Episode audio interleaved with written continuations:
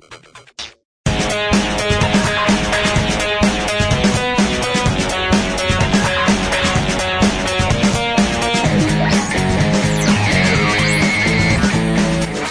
to another edition of the Anime Bonsai Podcast. This is episode four. This week we'll be doing several things. First off, we'll be doing our weekly news, as always. We will also be doing exactly, and we will also be doing a new feature called the Bonsai Pick DVD Picks, and will that be doing an R1 uh, DVD selection of weekly releases. Pat and I both will choose a DVD we feel you should invest in, or at least take a look at. Of course, our opinions don't mean much, but hey, to us they mean a lot. So take it or leave it. We will also be reviewing Gundam Episode 22, and in our long lost anime, we will be looking at Marmalade Boy. So, get ready, hold on to your comics and your DVDs and other anime related peripherals. Yeah, hold on to your PVC. There you go. it's time for the Bonsai Podcast. I'm Jellicoon. And I'm Pats. Let's get to it. Mm. This week in news. Japan's planned child pornography law exempts manga and anime.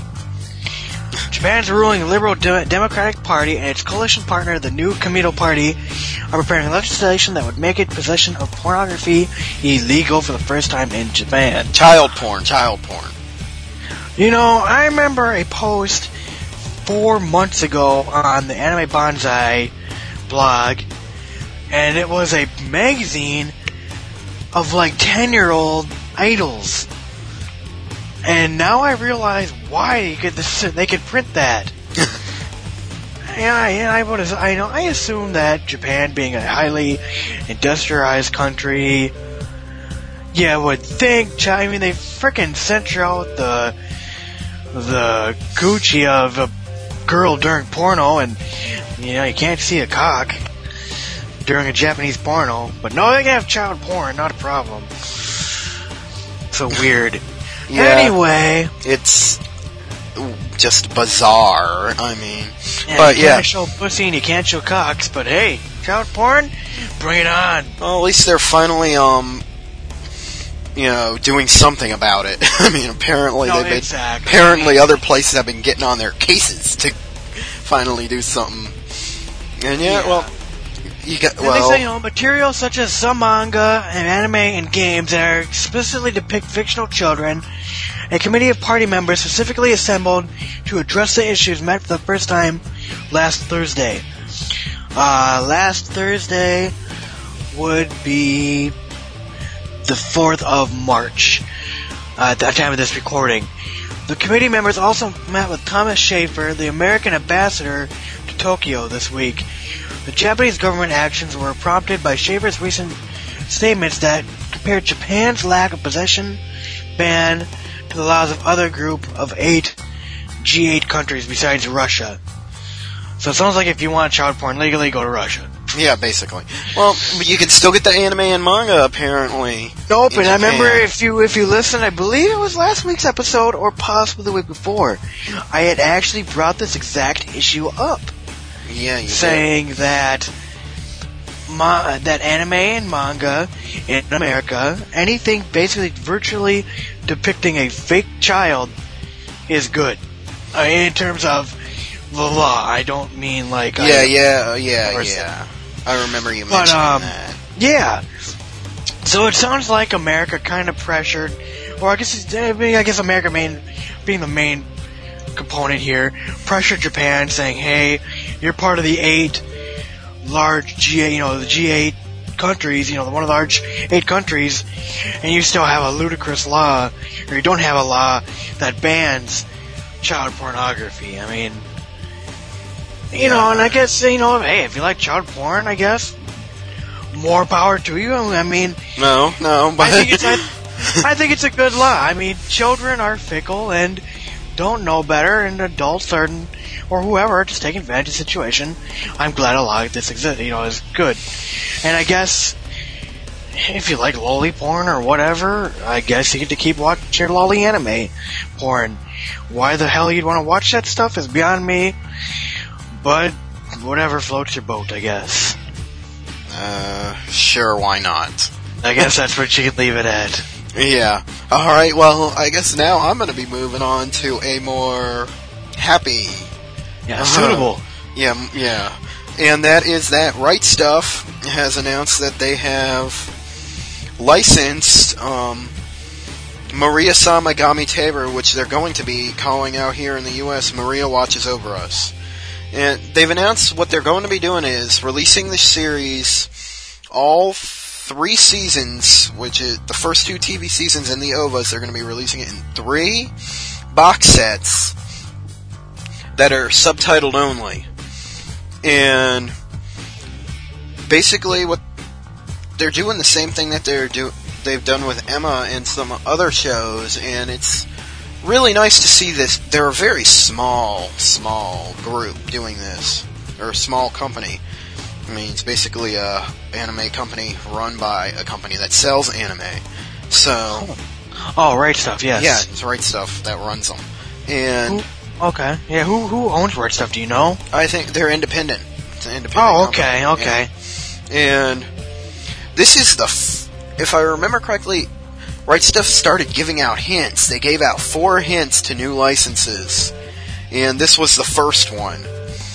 And they've got three more coming sometime soon. God knows when. It probably whenever the frick they feel Well, like it. Yeah, New York Comic Con is going on right now. Is it? Yes. Oh, I didn't realize. So I have a feeling, I believe it's going on right now. or it's about to. Um, yeah, we're really close. I have a feeling maybe next week we'll have a lot of news on new North American releases. oh, it's and- April. April. Oh, is it? It's, Oh, yeah, wow. It's April 18th. Oh, So I we still got- apologize. yeah, I've been, yeah, I've got a month still. Yeah, we've got about a month, but yeah, we usually get a couple good things out of there. Get a couple spoilers, yeah, you get a couple spoilers before the event, and then usually all the big companies kind of line up the rest of the year. Like the Yeah. big releases for the remaining year that haven't been announced. Yeah, for the I mean, rest right of the now- year, and then they do the other later cons. They announce stuff for the next year. Yeah, indeed, yes, exactly. And yeah, so it's gonna. That's all. That's probably my favorite thing to read different news about what companies are bringing over, and I really like the way they're doing it by releasing it in really relatively low priced um, box sets. I think they're only going to be like 40, 50 bucks tops a set. Oh, nice, and that's that's pretty good. I mean, well, I really like box sets because you can sit down and watch the entire show, you know, as quick or as slow as you want, and you don't have to worry about the next volume coming out. You know, it's that's a good, good, you know, it's a cool kind of thing they're doing. Yeah, it's nice to see that companies are doing this more and more.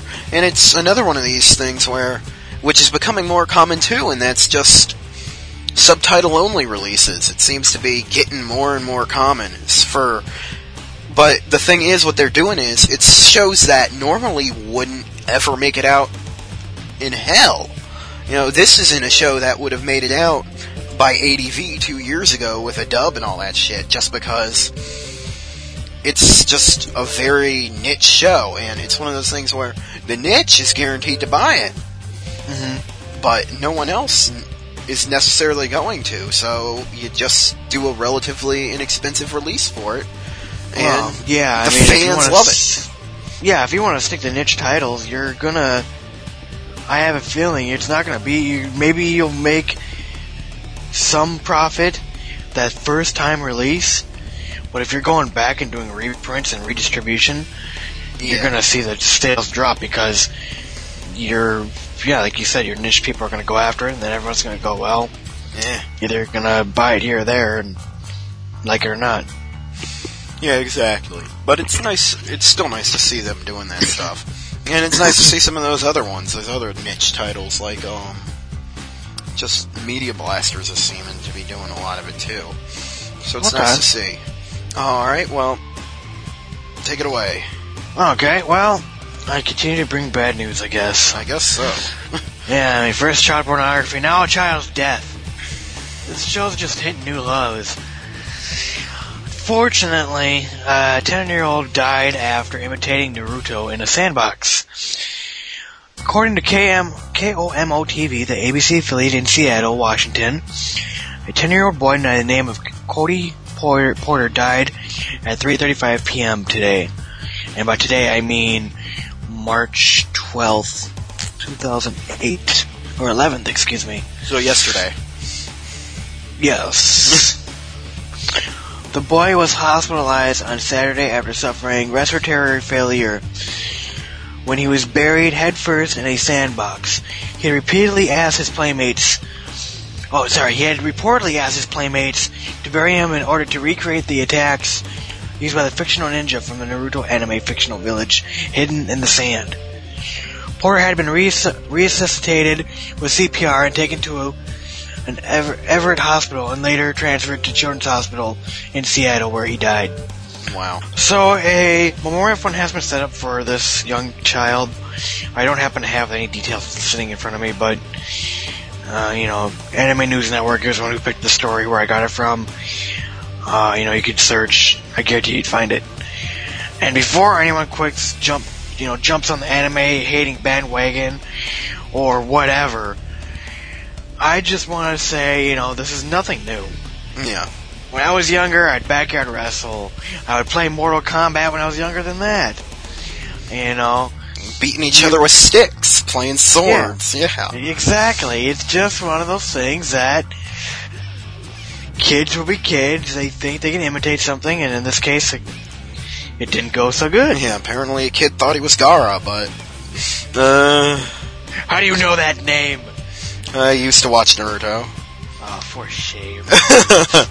but no, that, that sucks. I mean, kids will be kids, so, you know, there's not much you can really do. I mean, this could easily have been skateboarding or hockey or anything, you Yeah. know. It just happened to be anime related because the kid watched anime. Yeah, a kid watched Naruto on Cartoon Network and just did that. I mean, I remember kids when I was younger doing that kind of shit, watching Power Rangers and shit. Hell so, yeah. Hey, Power Rangers were the shit. The Green Ranger, hell yeah. Hell yeah, exactly. That's uh, that's the thing. It's like it's just different generation, different show. So Hey, why didn't they ever make a uh, a mech anime after the after what was the what was the robot's name? The Ultra Mega the Zord. Zord. That's it. Where's the Zord anime? Well, they, they got all the Power Power Ranger shows in, or the Sentai shows in Japan, so they got that there. So That's awesome though. yes. all right. So apparently we're apparently we have ended up bouncing them off happy news, sad news tonight because I'm, I'm gonna bring this one up, and that is that a Gurren Lagann movie has been announced for release in Japan in the fall of 08, which is something I'm certainly excited about. But and it's basic, and they announced it on the website. It's going to be a theatrical adaptation of the series, and it, the whole, the director and the editor and basically everyone from the show is going to be returning to do the movie, and Gainax is going to be holding a bunch of events at the Tokyo International Anime Fair coming up to show off this thing. So it seems that this show has really taken off and become quite a big thing for them. Well, get a movie, I mean, you, Yeah. I would think. I mean, I know Japan doesn't do a lot of live action movies. I mean, maybe they do a lot more now. But I mean, um, I know they got a pretty good selection of anime movies that come out regularly. But Yeah.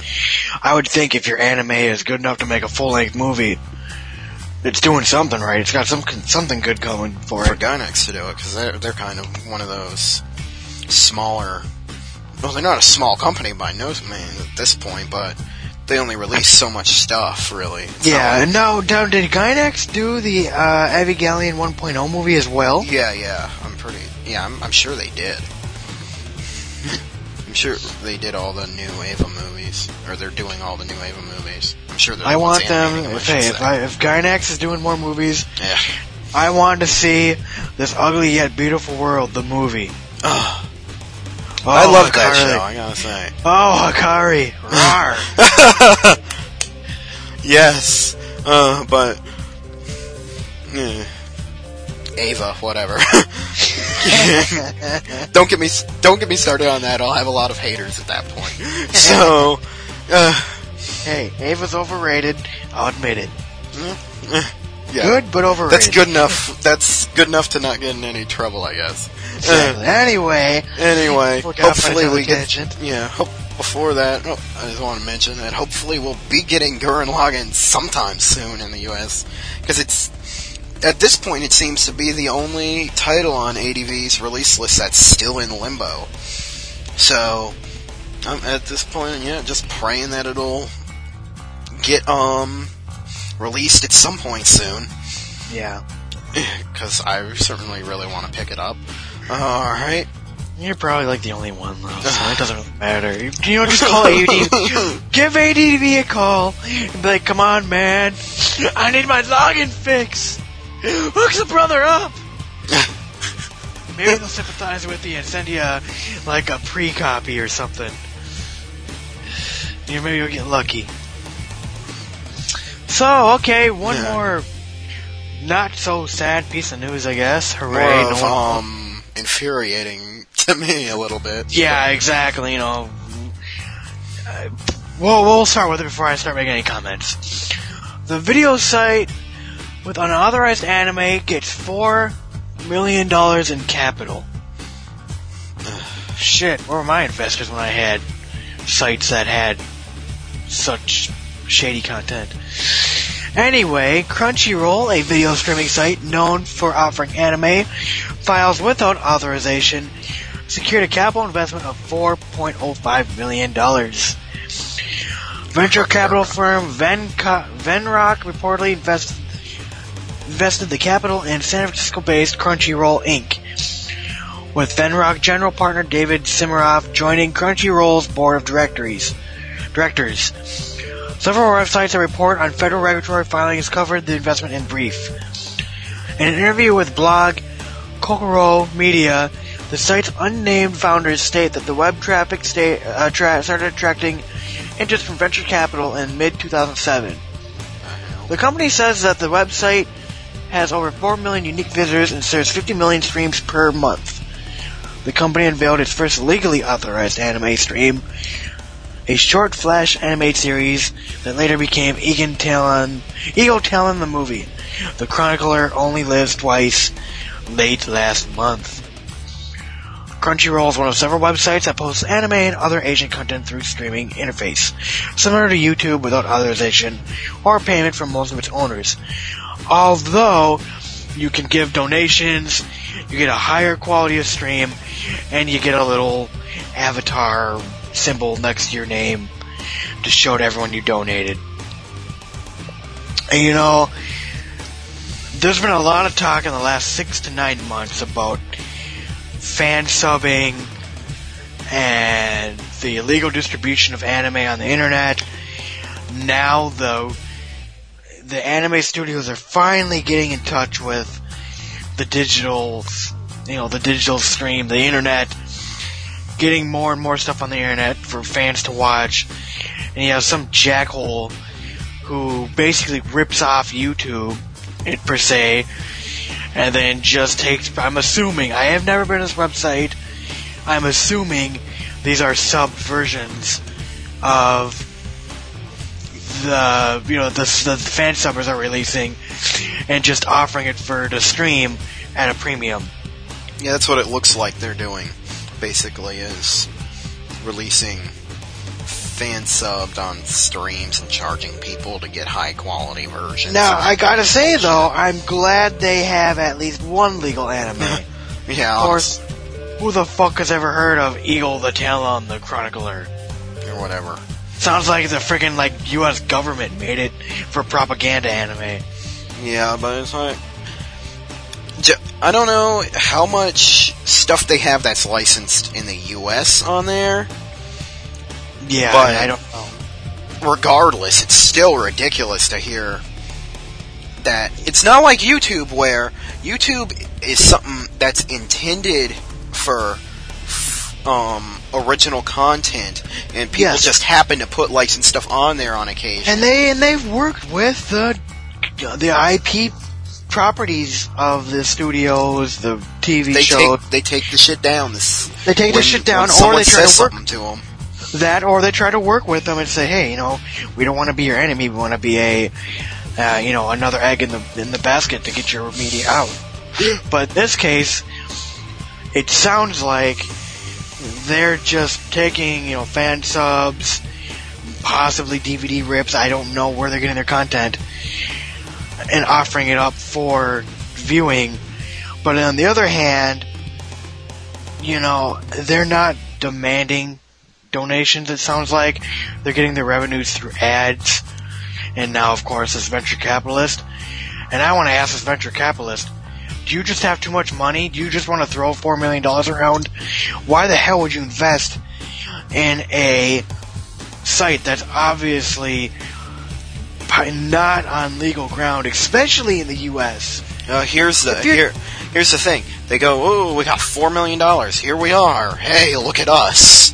They got all this news floating around now. Now all the now all the actual companies are probably going to notice them and start going after them because no, they exactly. know about them now. I mean, now if they're hosted in Sweden, I think it is. yeah, Sweden or Cuba or wherever, the DMCA and copyright laws are very lax. Yeah. Maybe they have a chance. I mean, I doubt it though. I bet I mean, but it's a U.S. company. I mean, the same argument can be made about the Pirate Bay. The Pirate Bay doesn't necessarily offer per se directly, unlike they don't host anything. That's their key. yeah, but yet they're still making money from illegal content. And, and, they're, and they're in Sweden or whatever. So Yeah. that's their that's but the still, real I mean, it, it just sucks. I mean, my whole question though is, what person in their right mind is going to offer someone money for something that's obviously treading legal ground Yeah. and not even on a gray scale? It's obviously no, you're in the wrong. No ifs, ands, or buts about it. The whoever wants to shut you down can shut you down. Yeah, honestly, it's just like I, I don't. You know what? Hey, any venture capitalists listening? I want a new server. And, uh, hey, we'll sell some ad space in between segments. Can I have $4 million? Oh, and Patch wants his Gurren Lagann. Can he have $50? you know, I mean, shit, Yeah. it's that easy. You know, There- we'll know, start exactly. we'll start spamming our listeners. We'll make unique web hits from nothing. You know, damn. yeah, honestly, I, it's And we're legal, I think. Probably, I hope, for the most part. Yeah, we're not we're not offering you guys this stuff for distribution illegally. We just tell people to buy it and or download it. Yeah, or whatever. We don't really, Yes. we don't care what you do. Just enjoy it. Exactly. None of our business. But so we, let's just hope, and I hope personally that the site gets shut down. You know, I mean, I mean, I like there's a free alternative. I mean, free is free, but you know, it just kind of smacks everyone in the face. I mean, everyone always bitched and complained about how you know distribution people, the distribution companies were not doing anything. Finally, they've got around to doing something. Is a little too little, too late. Yeah, exactly. It's like this, the this industry in the U.S. has been kind of in a shaky state recently. Since day one.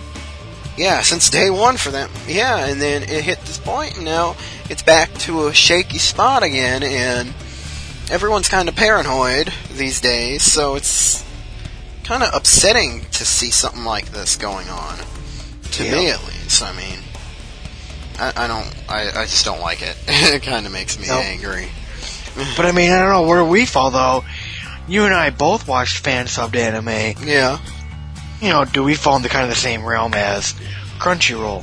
yeah. Well, I, And we're not. I- we're, I mean, we're not making money from it. We're not profiteering from it. But I mean, do we have any moral say on saying, "Oh, don't do this"? But by the way, we're giving you an episode review that we watched fan sub because we don't know Japanese. you know, yes, you have that point, and but at the same time, I mean, like, I know, yeah, you got that point that, yeah, we do watch fan sub stuff, but I know, at least me, most of the time when stuff does come out in the U.S. that I have watched, I tend to pick it up. I have a lot of stuff that I just picked up because after I watched it once, I enjoyed it enough to feel it was worth buying again. So, Oh yeah, and I agree. I mean, I've I've watched, I I've watched um, even some illegal DVD rips. I mean, uh, Elfen Lied I use for example all the time.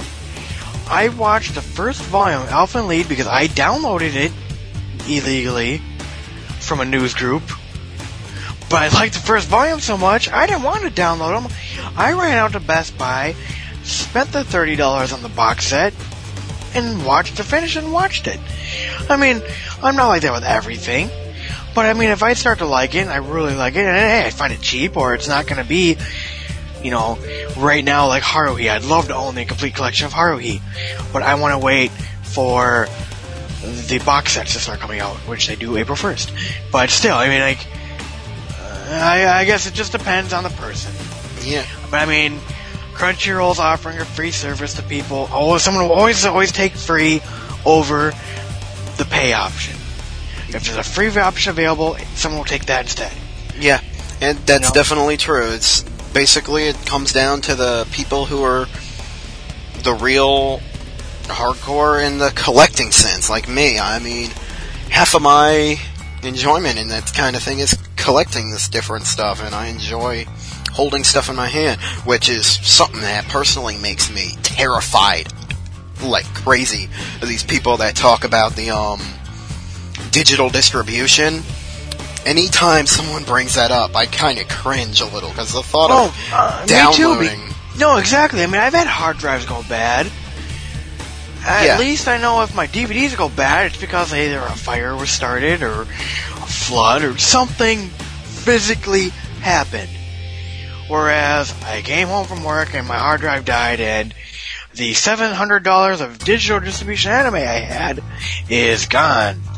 Yeah, exactly. It just doesn't feel like you own it. Is my problem. It just doesn't.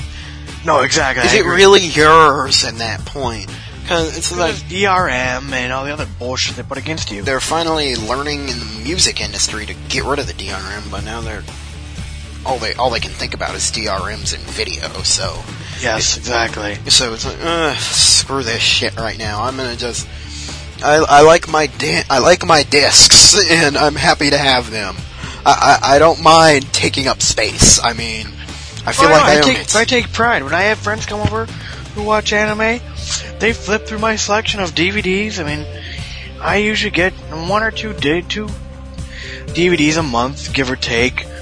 Um, you know, if I've got the money to spend. I mean, the economy really sucks ass right now, and honestly, I have better things to do than money to spend anime. But you know, I get in my little tweaks of, oh, I want this, I want that, I want this, and it's fun to get home, stick it on your shelf, and take pride and go, oh man, that's such a good series. When my friends come over, they're gonna be jealous. or I get the perks like posters and other crap. You know, Gotta love the Luck, Lucky. Star, yeah, the Lucky Star details just came out for the U.S. release. You get two character CDs. You get a a, a school uniform T-shirt, which I swear to God, if I see someone on the street wearing that, they're just bringing bad names of anime people everywhere. People are gonna look at us even worse. Yeah, you get the nice box, the same as how they released Haruhi in those really. And it looks like almost the exact same box with just Lucky Star shit on it. They're just lazy. But They it's just a nice. edited up Haruhi Uh, I'm fine with that. The Haruhi one was so nice. It was it was like it was like Funimation level quality because I'll tell you that's probably my favorite thing about Funimation releases is some of their shows have some of the nicest boxes I've ever seen. So it's not something I complain about. But yeah, you got that. Yeah, yeah. It's just a different concept. It's a collector's thing. You enjoy there's little perks to buying this stuff that you get you don't get elsewhere. So, uh, I mean, I mean, I know I'm not like I'm one person. I'm not gonna save if the anime industry in the U.S. is indeed doomed or set to fail, you know, me buying one DVD or box set isn't going to change those circumstances. But I always feel like, hey, you know, I've done my share of pirating, you know, or fan subbing or whatever. It always feels good too to give back. You know, they worked hard. They deserve a little bit of credit. At least buying the discs is some way to show my gratitude. Yeah, exactly. It's just it's just respect. If you if you really call yourself I'm not going to say that you're not a fan if you don't buy anime. I'm just going to say if you really feel like it's something that that's that important to you, you should really try and support the people who really try to bring it out here. Mm-hmm. That's basically my feeling on it. Yep. Oh, so okay, well that's our news. Down there. The, yeah. Uh, so that's our news for the week. Uh, small batch compared to last week. Mm. Um, and overloaded well, ourselves last week somehow. Oh man, no kidding. It was like, time we finished, it's like, okay, we've done 15 stories. What next? Nothing? Okay, bye. Um, so moving on to the next thing is our DVD picks. Like I said, we will be doing R1 DVDs only, seeing as both Pats and I live in the U.S.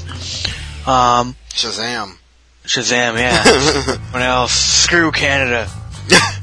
oh, Canada's uh, R1. I guess. Yeah. Oh, wait, you're right.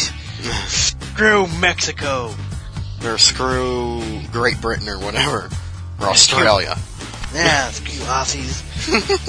enjoy your R3s, you pansies. um, no, we'll be looking at uh, R1 DVD releases, and this week uh, for the 18th of March of 2008. Coming yes, coming up next week, I guess. My pick out of all 11 epi- or, uh, discs coming out, or series, I should say, School Rumble Volume 6. It's the final ver- final volume for the first season of School Rumble. And I pick it because it's been a good show. It's fun to watch. It's a good comedy. Oh, I and, love it. you know, there's still another season to come out. And hey, we, you know, last week we said they greenlit a third season, so the, that fun and hilariousness doesn't end. Yeah, the more harima, the better. yeah, yeah, and I think that's going to actually have to be my pick for this coming week because uh, I personally feel it's the best one. There's not much else coming out. But since we're kind of at this midweek point, I wanted to mention some of the stuff that came out this this current week, or a couple days ago, I should say, by the time this comes out. And there were a couple big things that are coming out, uh, and that was they had finally supposedly five centimeters per second is supposed to be shipping. No, it's out. I've seen it. You have? Yes. Mm. I haven't, and I really Rent Anime has it. Um, I've seen it at Best Buy. I was at Best Buy last night. Saw it there. Oh wow, I didn't see it. I'm gonna have to go look again because I really want to get a hold of that. Best Buy just sucks. That's all. yeah, I guess so. And we've also maybe got, you know you know what sucks. You know what? Maybe it's like the local Best Buy I go to.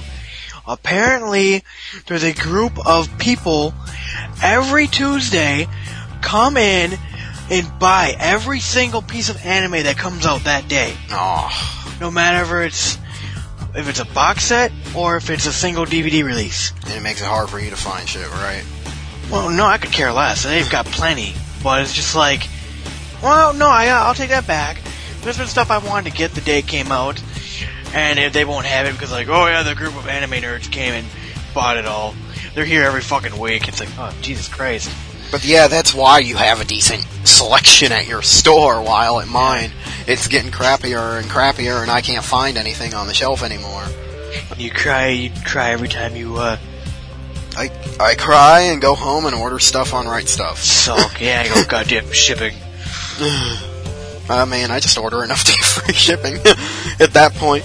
But we've also got the second Appleseed movie, which I'll probably be looking at for us next week, and something else I wanted to bring up, and that is that the first Aquarion box set which is the first half of the series, 13 episodes.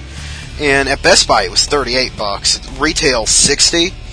But basically this is Funimation's first real test of the box set releases when they just release a box set and I was saying like Right Stuf's done it with is doing it with some stuff or these smaller companies but when Funimation starts doing it and Viz is going to be doing it soon that's when it starts to actually get some footing and people really and the companies really start thinking about it more seriously when they see Funimation doing it because they're essentially the biggest one out here. And it's something uh, nice set too, for that matter. It was 13 episodes, three discs, nice little box, and I just think it's something to bring up, just because I think it's a good idea for the U.S. market to do that, and I want to support it. Mm-hmm. Basically. So, I got a question for everyone listening. Uh, if you're in America, I, um, or if you watched R1 DVD, if you watch R1 DVDs, I'll say put it that way. I don't want to single people out. Um, uh, do you agree with uh, the companies releasing uh, subbed only DVDs, but still only char- still charging, you know, 30 40 50 dollars? Do you think that they should not you know, if they're going to release it that way, should they offer it at a lower price point? Or do you agree with the pricing structure, leaving it alone, and just sucking it up? You know, I mean, I know a lot of people are very. Everyone has their own way of watching it. Personally, I love watching it dubbed because I don't want to read no. the entire well, time. Well, I will but say. then I know people who are die hard. I want the original Japanese track. Fuck this dub. Well, I will say though that um, Aquarion does have a dub for its release. It, Hmm. it is it's it's a it's a box set release, but they're doing a dub for it as well. Oh, so nice. It's not like um some of those smaller shows where they just have a sub. They actually have dubbed it on top of everything else for the really reasonable price.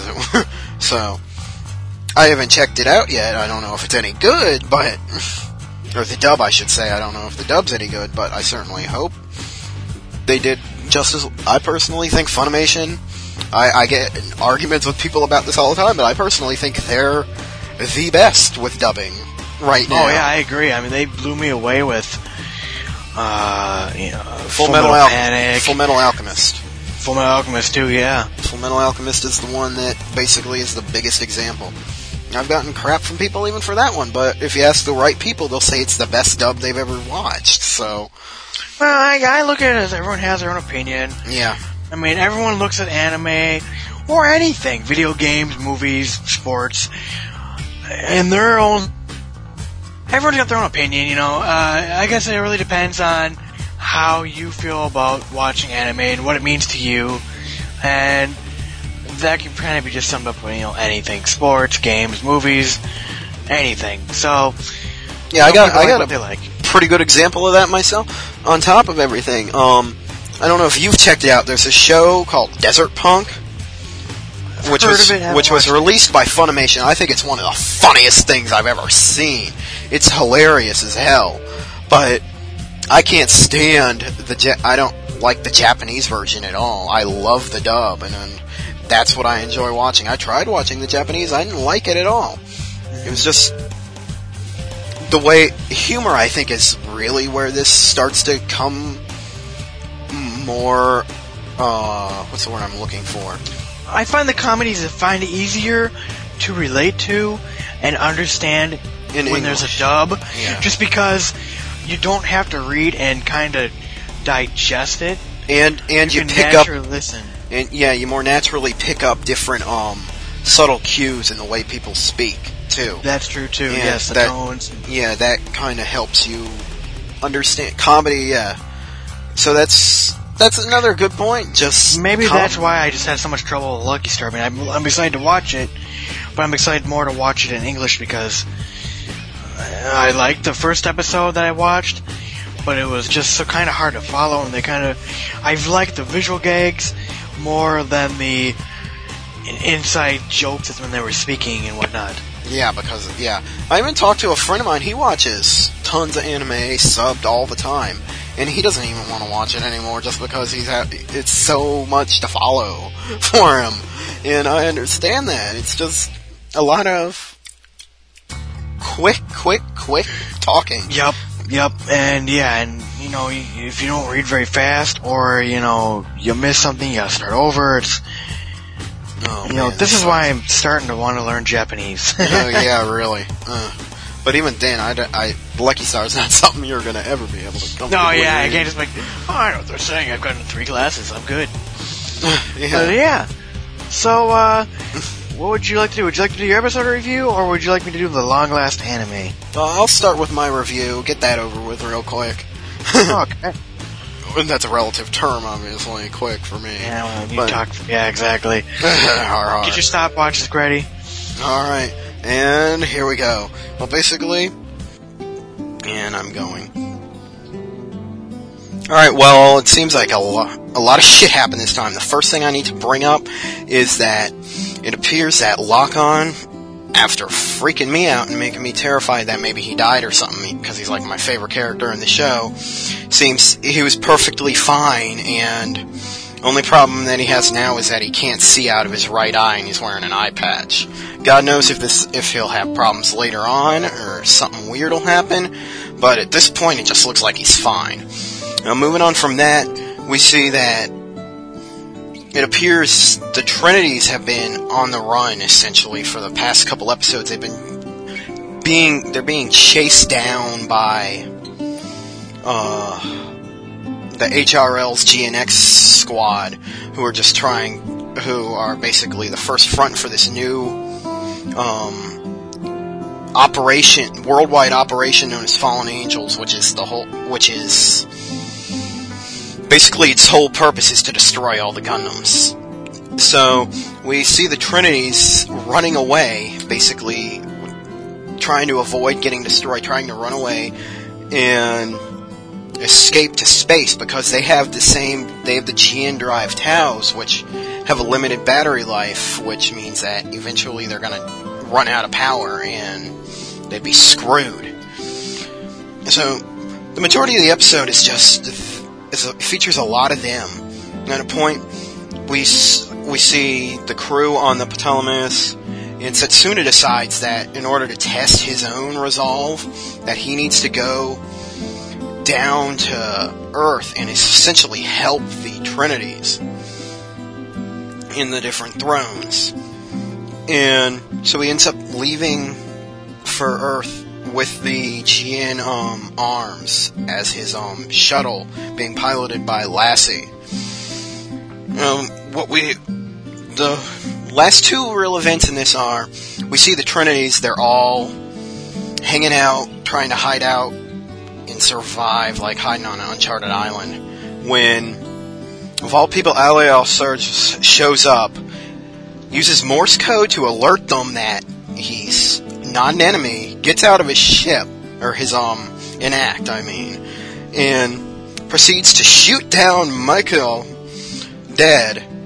Nina's waiting in her unit because they just thought ahead of time and she shoots Michael or he shoots Michael and then Johan, he shoots, but lets Johan, Michael's dead, lets Johan get into his unit and LA proceeds to steal this Y, Michael's unit, and they end up fighting each other and Ali destroys the, I can't even, I can't remember Johan's unit's name. He destroys it and there's this beautiful rainbow of colors coming from the GN drive, which I thought was pretty ironic. And from there, luckily, you know, because this is how it works in this kind of thing. Uh, here comes Setsuna. He shows up just in time to save Nina from getting killed by Ali, and then he freaks out when he fi- figures out that Ali is piloting the, fi- piloting the Gundam. Now, while this is all going on, we see everybody's best friend now, um, Alejandro, still on the moon on the Vedas at the um core of Veda, where his friend or his I'm not really sure what to call him. I can't remember his name. Has finally finished hacking Veda through level seven, and he and out of the grant out of this like um space comes the cryogenically frozen body of Aeolia Schenberg, which Alejandro guns down right there. Now, when he does that, of course, I mean, is it really a shock to anybody? Another video of Aeolia shows up on the screen and he's like, well, looks like someone killed me. Obviously, I should have used bulletproof glass. And he proceeds to say that he's gonna unlock the full potential of the GN um, drives, which for some reason he decided uh, not to give him the full power in the first place.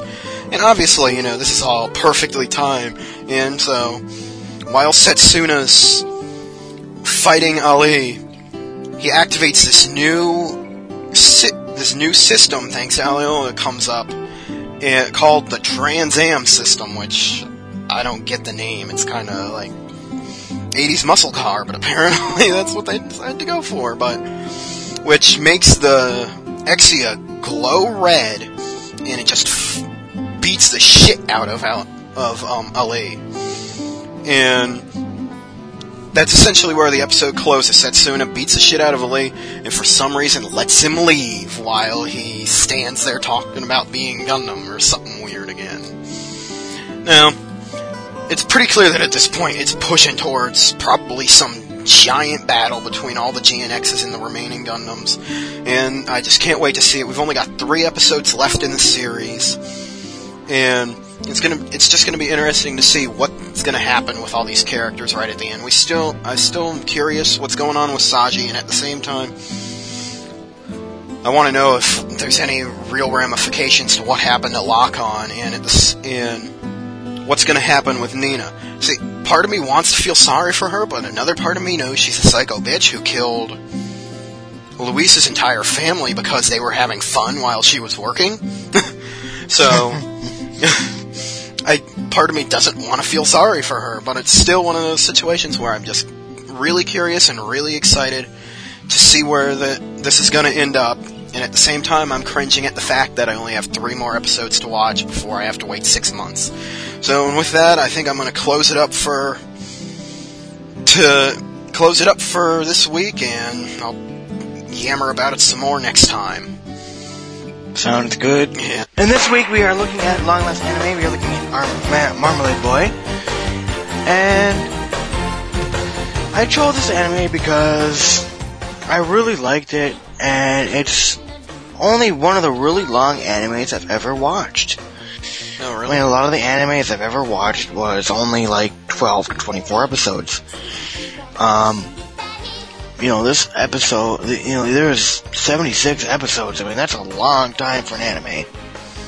Yeah, that's that's yeah, that's a decent length. I'd have to say. I mean, I watch a lot of robot shit, and a lot of that stuff tends to be long. So 76 episodes to you is like nothing.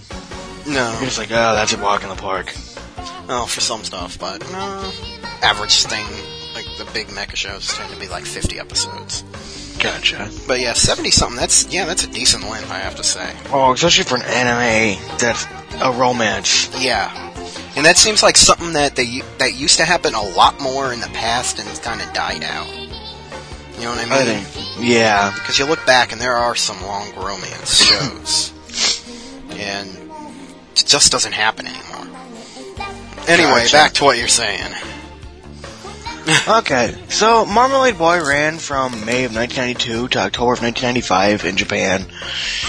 Um, Tokyo Pop bought the licensing to it and dubbed it, and I gotta say the dub work is really good. Um, and then they released uh, box sets. As far as I know, they were just box sets. Um, there are four. Uh, there are actually four box sets with five discs each, or four discs, four discs each. And I gotta say, if you can actually get a hold of any of the DVDs, uh, keep them because last year Tokyo Pop was supposed to release, re-release the DVDs, and they never did.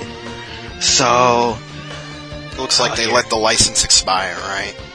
yup, hold on one second. I'm gonna go check my pizza. I wanna burn down my house. or do I? Insurance Probably money. not. Yeah, but then where are you gonna live?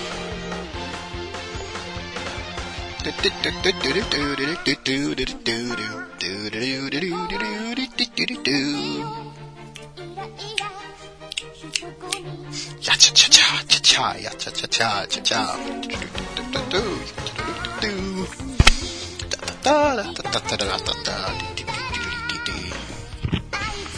Okay, sorry about that. Uh, will be a few more minutes. Alright. This is not, this is not to be fun editing. I'll say that much. Oh no, it's gonna be a bitch. I'm sorry. You bastard. Okay. So Marmalade Boy is a romance with In. and um basically 76 episodes, half an hour each. So there's ample time to build the characters, build the backstories, build the stories. And I gotta say, the one flaw with this episode, with this show, was it played way too much on assumption from the main character. But I'll get into that a little bit later. So the show basically starts off with Miki Koishikawa. She's a 16 year old girl, or a, um, fuck not 16. Um, fuck, no, come on. It doesn't even say how old she is. Jesus Christ. Okay, she's like second year in. Uh, it's a high school. Ju- oh, she's a high school junior. She's probably 17. Okay. So the main character is Miki Koishikawa. She's probably 16 or 17. She's a junior in high school. And her parents go on vacation to Hawaii. While in Hawaii, they meet another couple. And they decide to swap partners. Who the Hmm? fuck does this? Who knows? I think it's ille- illegal. But, um, so they come back from their trip, and they basically tell Miki, you know, look, we're going to dinner. You're coming with. Um, but we've got some news for you.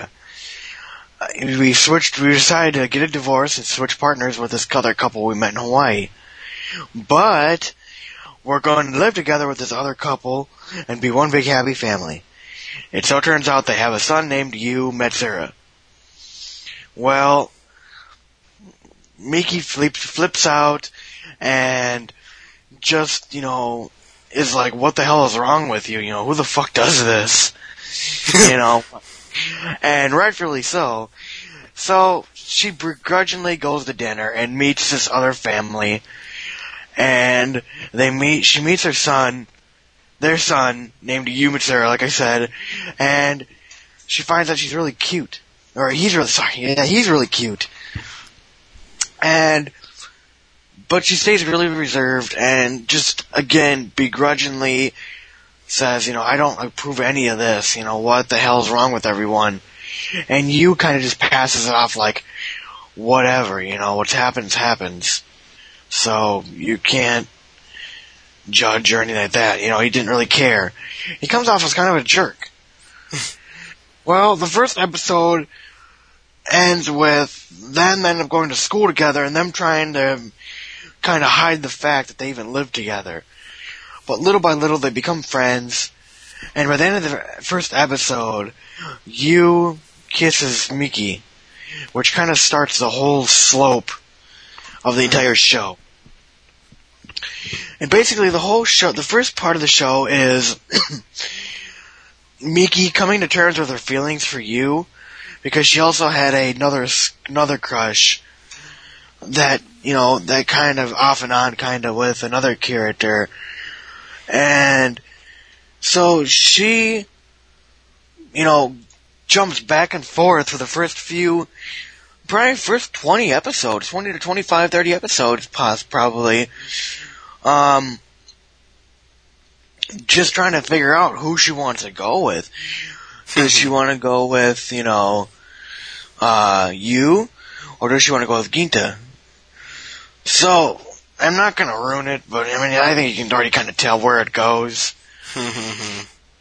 So, Yu and her start dating, but then the whole, the thing that keeps the series going is all these other characters that are involved in the story. So Ginta, you know, for a while mopes around that, you know, Yu is dating her and isn't good enough for her. But he eventually finds a girlfriend in an unlikely location. Meanwhile, um, her best friend turns out to be dating one of the teachers. And that gets found out. And that's another part of the show where almost part of the show is dedicated to looking at their relationship. And it was, and the other relationships of characters involved around Miki and Yu. And a lot of times, there's characters who are jealous of their relationship.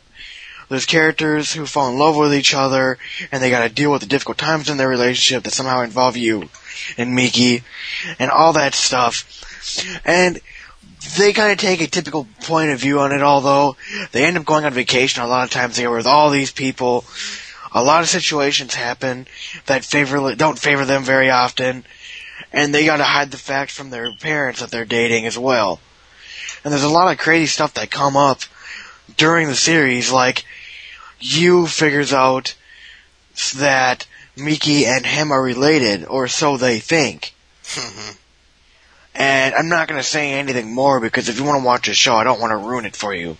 So, a lot of events happen, but like I said, the show's one big fault is Miki assumes the worst every single time, and it takes four to five episodes for the truth to kind of come out, and it's a roller Ah. coaster.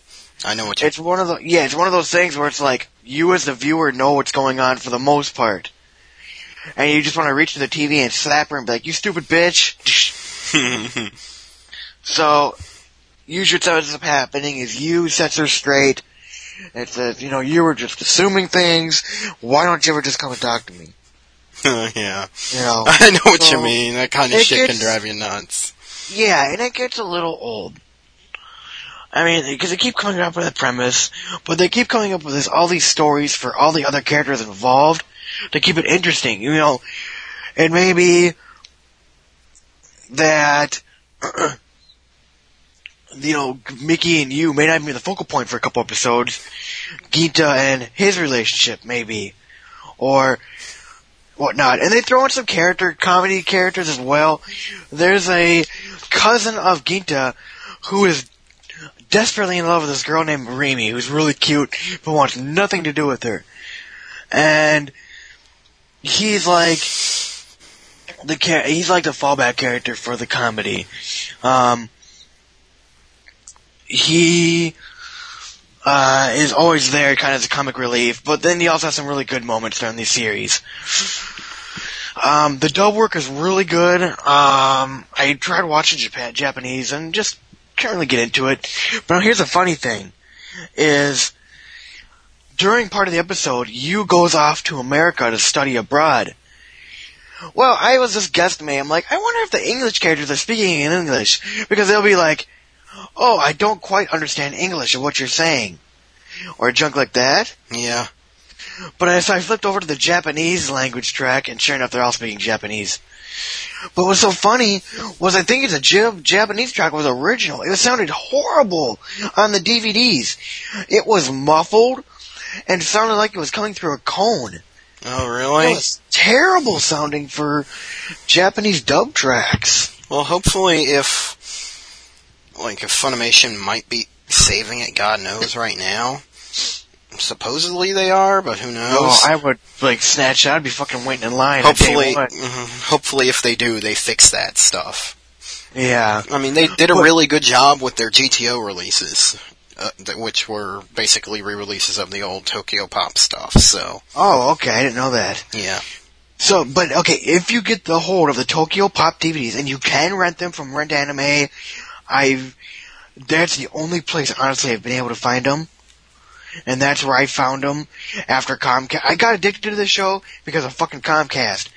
Late last year or early last year, about this time actually, they started showing Marmalade Boy one through twenty five, You know, I remember that. I almost started watching it, but then I didn't for some reason, and they got to like episode forty something. And then they stop. And then they stopped showing them. And then out of the blue, they're like, due to popular demand, we're going to finish showing the episodes. And it's just like, oh man, now you wait, and do it. But no, one of the funniest things I fucking found on the DVDs were the commentary tracks from the dub actors in English. Oh, really? They are so fucking funny as hell because they just lambaste the entire episode. When they have the, you know, the expressions of like the tear running out of the eye when she's like amazed or get the really wild expressions, they just lampoon them. They go, they sometimes go in character and talk shit about the other characters, and they swear too. you know, like Miki, the character for Miki is like, "Oh my god, I want you, you," and he's like, "Fuck you, bitch, I'm a hoe," or "I'm a, you know, I'm not a hoe," or whatever. You know, just really funny shit. And it's like two or three episodes each disc that they provided commentary tracks for. I found that to be the most funny That's after good. I got done watching the show itself because I you know I don't watch commentary tracks much, but these were just so freaking hilarious and it was like watching the Simpsons commentary tracks and Simpsons episodes. They were just the, the voice actors were free to run the gambit. They were uncensored and it was hilarious. Um so I would give the show like a 5 out of 5 personally, I found it very addicting, and the show just really fun to watch. But the main points where it just got kind of slow because it's like, okay, she's assuming again, she's assuming, she's assuming. We know what's gonna happen. Just fucking end the the arc. And the end is just crazy. And I really wish they would have made a second Marmalade Boy. Because the last probably 10 to 15 episodes, Yu is in America, and Miki is coming to terms with him being so far away and them not being able to stay together, and Yu being hit on in America and trying to be honest to Miki, and they had a they had a foreign exchange student stay at Miki's house who really fell in love with Mickey, and you know did the I'm jealous, and Yu know said stuff that wasn't true about you dating girls in America, and in the end you get to find the obvious and they get to be together, I guess. And it's all said and done. And I'm gonna put a spoiler tag for that because I just fucking end the, I just spoiled the episode series. Um, basically, the show ends with a really good high note. Everything is all hunky dory, but nothing was ever brought ahead, and maybe that's a good thing they didn't make a new one, but it would have been nice to see something come out of it after all that, like what happened during college, or the end of high school at least, or something, Mm, you know. yeah. You can say that for a lot of that kind of stuff, though, you know? But then maybe you think about it and go, man, you know, what if they made a, you know, another really good, you know, another, Love Hina. yeah, Love Hina. Like, It's just like, let stuff, you know, lay. Or something. Yeah. I don't know. I don't know the words I'm Oh, looking and for. And you're gonna be pissed. My brother called me. I'm getting the entire collection of Love Hina for five bucks. Oh, wow, that's awesome. The entire box set collection. Kick ass. yeah, that's pretty awesome. It's Tip to everyone. right pawn now. stores kick ass. Mm. Pawn store, pawn shops are the shit for anime. The only thing that sucks if it's a box set, they tend to split them up and sell them individually because they make more money. Mm. But if you know someone, oh man, it's nice. So I think it's that's that's it for this week's show. I think we've so. gone through. We've done our episode reviews, our news, our our new feature of DVD picks. Looking forward to seeing uh, School Rumble Six. Yeah, exactly. I think yeah, I think we got a pretty good show going tonight, and I'm gonna get everyone a little bit of a reminder again. Send us some emails at a bonsai podcast at gmail.com. We And check out the blog at a bonsai po- at. Fuck, I suck. hey, Check out me the so much blog. crap. Yeah, I know. Shit, this is so getting edited out. Here I got Uh, it. a bonsai.animeblogger.net. There you go. Yes. There you go. Mm. Damn, everyone. And I guess I'm gonna give a shout out to Icy Storm and Nutcase23. they've been pretty loyal on giving us feedback, and uh, thank you guys. And um, feel free to email us, give us posts, comments in the blog itself. I mean, I've noticed it's gone down from a high of 20 to last week we had two comments. Hmm. Um, you know, it's just always fun to hear feedback from everyone. You know, Exactly. we're not freaking, it's always just fun to hear what you guys think about, you know, our opinions on things. So, and we're looking to fill a void. If you want to uh, come on for an episode as a guest, another body will not hurt. I mean, uh, I think what me and Patch are doing right now work really well to keep the the the series with you know the show within an hour. But we'd love to have uh, someone come on and do a review, uh, add some commentary in the news because you know I think it just spice things up. So uh, feel free to drop us an email if you're interested in joining joining us for an episode or two. You know we're always open. So I guess until next time, this is Jello Coon And this is Pat's. saying sayonara for another week. We'll be back shortly. I can guarantee you that.